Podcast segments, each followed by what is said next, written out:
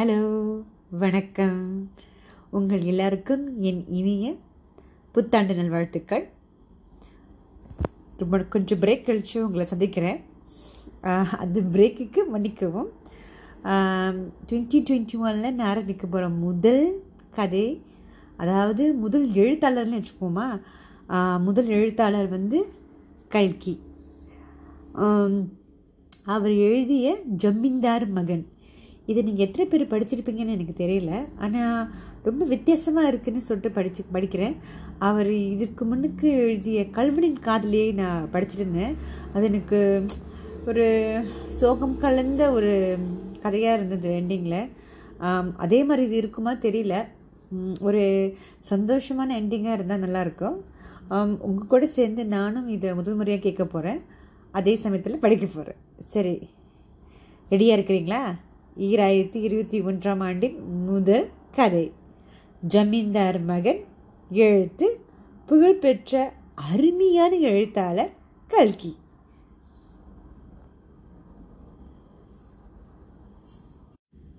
முதல் பாகம் ரங்கூன்.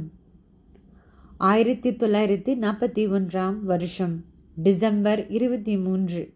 உங்களுக்கு ஞாபகம் இருக்கிறதா? அந்த தேதியை உங்களில் அநேகர் ஞாபகம் வைத்துக் கொள்வதற்கு காரணம் இல்லாமல் இருக்கலாம். ஆனால் நான் அந்த தேதியை ஒரு நாளும் மறக்க முடியாது. அன்றைய தினம் ரங்கூன் நகரில் இருக்க நேர்ந்த எவரும் அதை தங்கள் வாழ்நாள் உள்ளவரையில் மறக்க முடியாது. அன்றுதான் முதன் முதலாக ரங்கூனில் ஜப்பான் விமானங்கள் குண்டு போட்டன. குண்டு விழுந்தபோது நான் என் காரியலயத்துக்குள் வேலை பார்த்து கொண்டிருந்தேன்.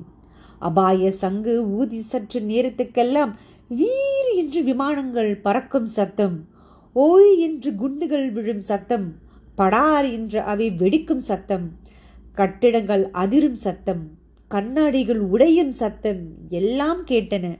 ஆனாலும் கட்டடத்துக்குள் பத்திரமாயிருந்த நாங்கள் அவற்றை எல்லாம் அவ்வளவு பிரமாதமாக எண்ணவில்லை.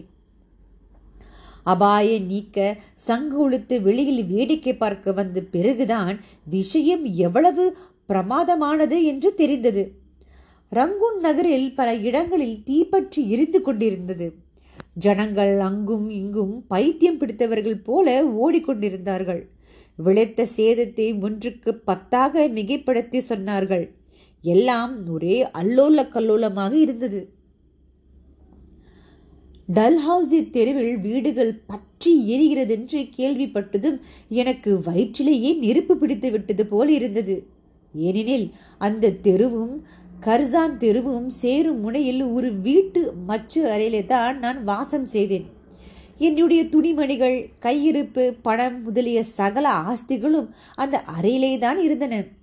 மேனேஜரிடம் உத்தரவு பெற்றுக்கொண்டு கம்பெனியின் காரை எடுத்துக்கொண்டு வீட்டுக்கு பறந்து விழுந்து கொண்டு சென்றேன். ஆனால் என்னுடைய வீடு எரியவில்லை. அதற்கு மாறாக நான் சற்றும் எதிர்பாராத ஒரு காட்சி அங்கே தென்பட்டது. நான் குடியிருந்த வீட்டை சுற்றிலும் ஒரு சிறு காம்பவுண்டு உண்டு.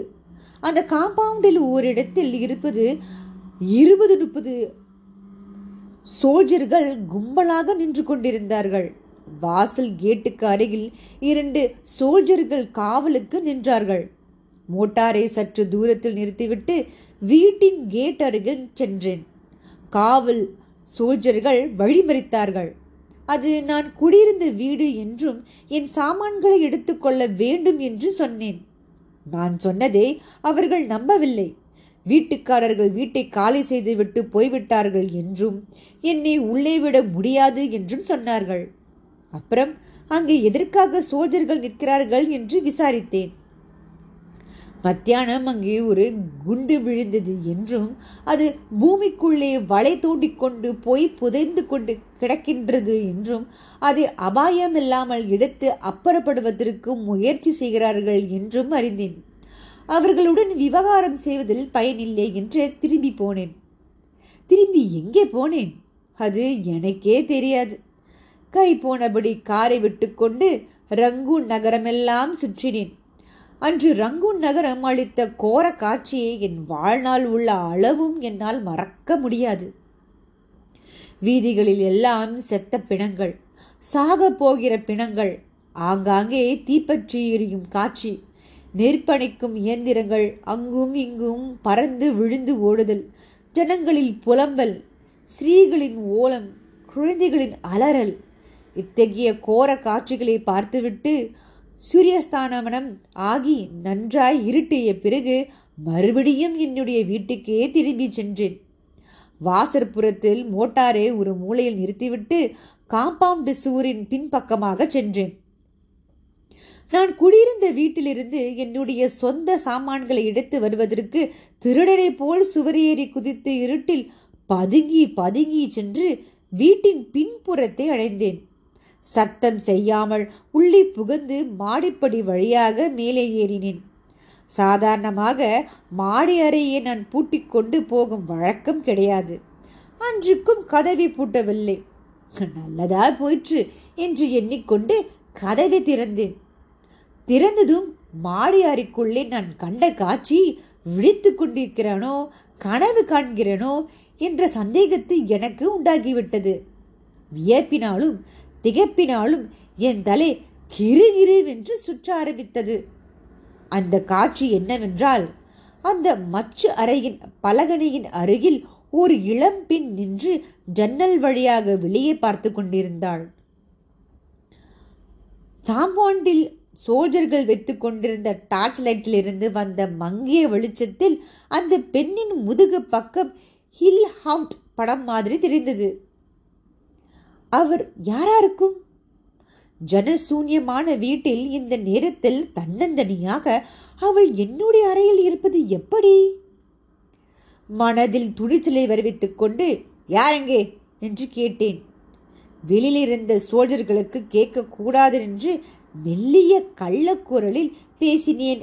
அந்த இடத்தில் அந்த வேளையில் என்னுடைய குரல் எனக்கே பயங்கரத்தை அளித்தது என்றால் அந்த பெண் அப்படியே பேயெடுத்தவள் போல் துள்ளி திரும்பி என்னை பீதி நிறைந்த கண்களால் பார்த்ததில் வியப்பு இல்லை அல்லவா? ஆனால் திரும்பி பார்த்த மறுகணத்தில் எங்கள் இருவருடைய பயமும் சந்தேகமும் நீங்கி வியப்பு மட்டும்தான் பார்க்க நின்றது. என்னை பொறுத்தவரையில் மனதிற்குள்ளே ஒரு வகையான ஆனந்த உணர்ச்சி உண்டாக்கியவில்லை உண்டாகவில்லை என்று சொல்ல முடியாது. நீயா? நீங்களா? நான் சாப்பிட்டு கொண்டிருந்த கல்பாத்தி ஹோட்டலுக்கு பக்கத்து வீட்டு வாசலில் சில சமயம் அந்த பெண்ணை நான் பார்த்திருக்கிறேன். அப்போதெல்லாம் அவளையும் தாய்நாட்டிலே எனக்கு மாலையிடுவதற்காக காத்து கொண்டிருந்த என் அத்தை பெண்ணையும் மனம் ஒப்பிட்டு பார்ப்பதுண்டு. நான் பர்மா நாட்டு வந் நாட்டுக்கு வந்ததின் காரணங்களில் ஒன்று அத்தை மகளுடன் என் கல்யாணத்தை ஒத்தி போடுவதற்கு என்னும் ரகசியத்தை இந்த இடத்தில் சொல்லி வைக்கிறேன் மற்றபடி வேறு விதமான எண்ணம் அந்த பெண்ணை பற்றி என் மனதில் உண்டானதில்லை. ஏனெனில் அந்த வீட்டிலேயே கூடியிருந்த ராசாகி ஏவி சுந்தர் என்பவர் ரங்கூனில் உள்ள தென்னிந்தியர்களுக்குள்ளே ஒரு பிரமுகர் என்றும் மாதம் இரண்டாயிரம் மூவாயிரம் வருமானம் உள்ளவர் என்றும் எனக்கு தெரியும். அப்பேற்பட்டவருடைய புதல்வியை குறித்து கனவு காண்பதில் என்ன பிரயோஜனம்? அந்த பெண் இப்போது என் அறையில் இருட்டில் தன்னந்தனியாக நிற்பதை கண்டதும் எனக்கு எப்படி இருந்திருக்கும் என்று நீங்களே ஊகித்து கொள்ளலாம். சுவாரஸ்யமாக போயிட்டுருக்குல்ல கதை? சரி இந்த பொண்ணு ஏன் அங்கே வந்துச்சு? ஏன் அங்கே தன்னந்தனியாக இருக்குது அவங்க அம்மா அப்பாவுக்கு என்னாச்சு? அப்படின்னு தோணுதில்ல? சரி உங்களை மூன்றாம் பாகத்தில் சந்திக்கும் வரை நன்றி.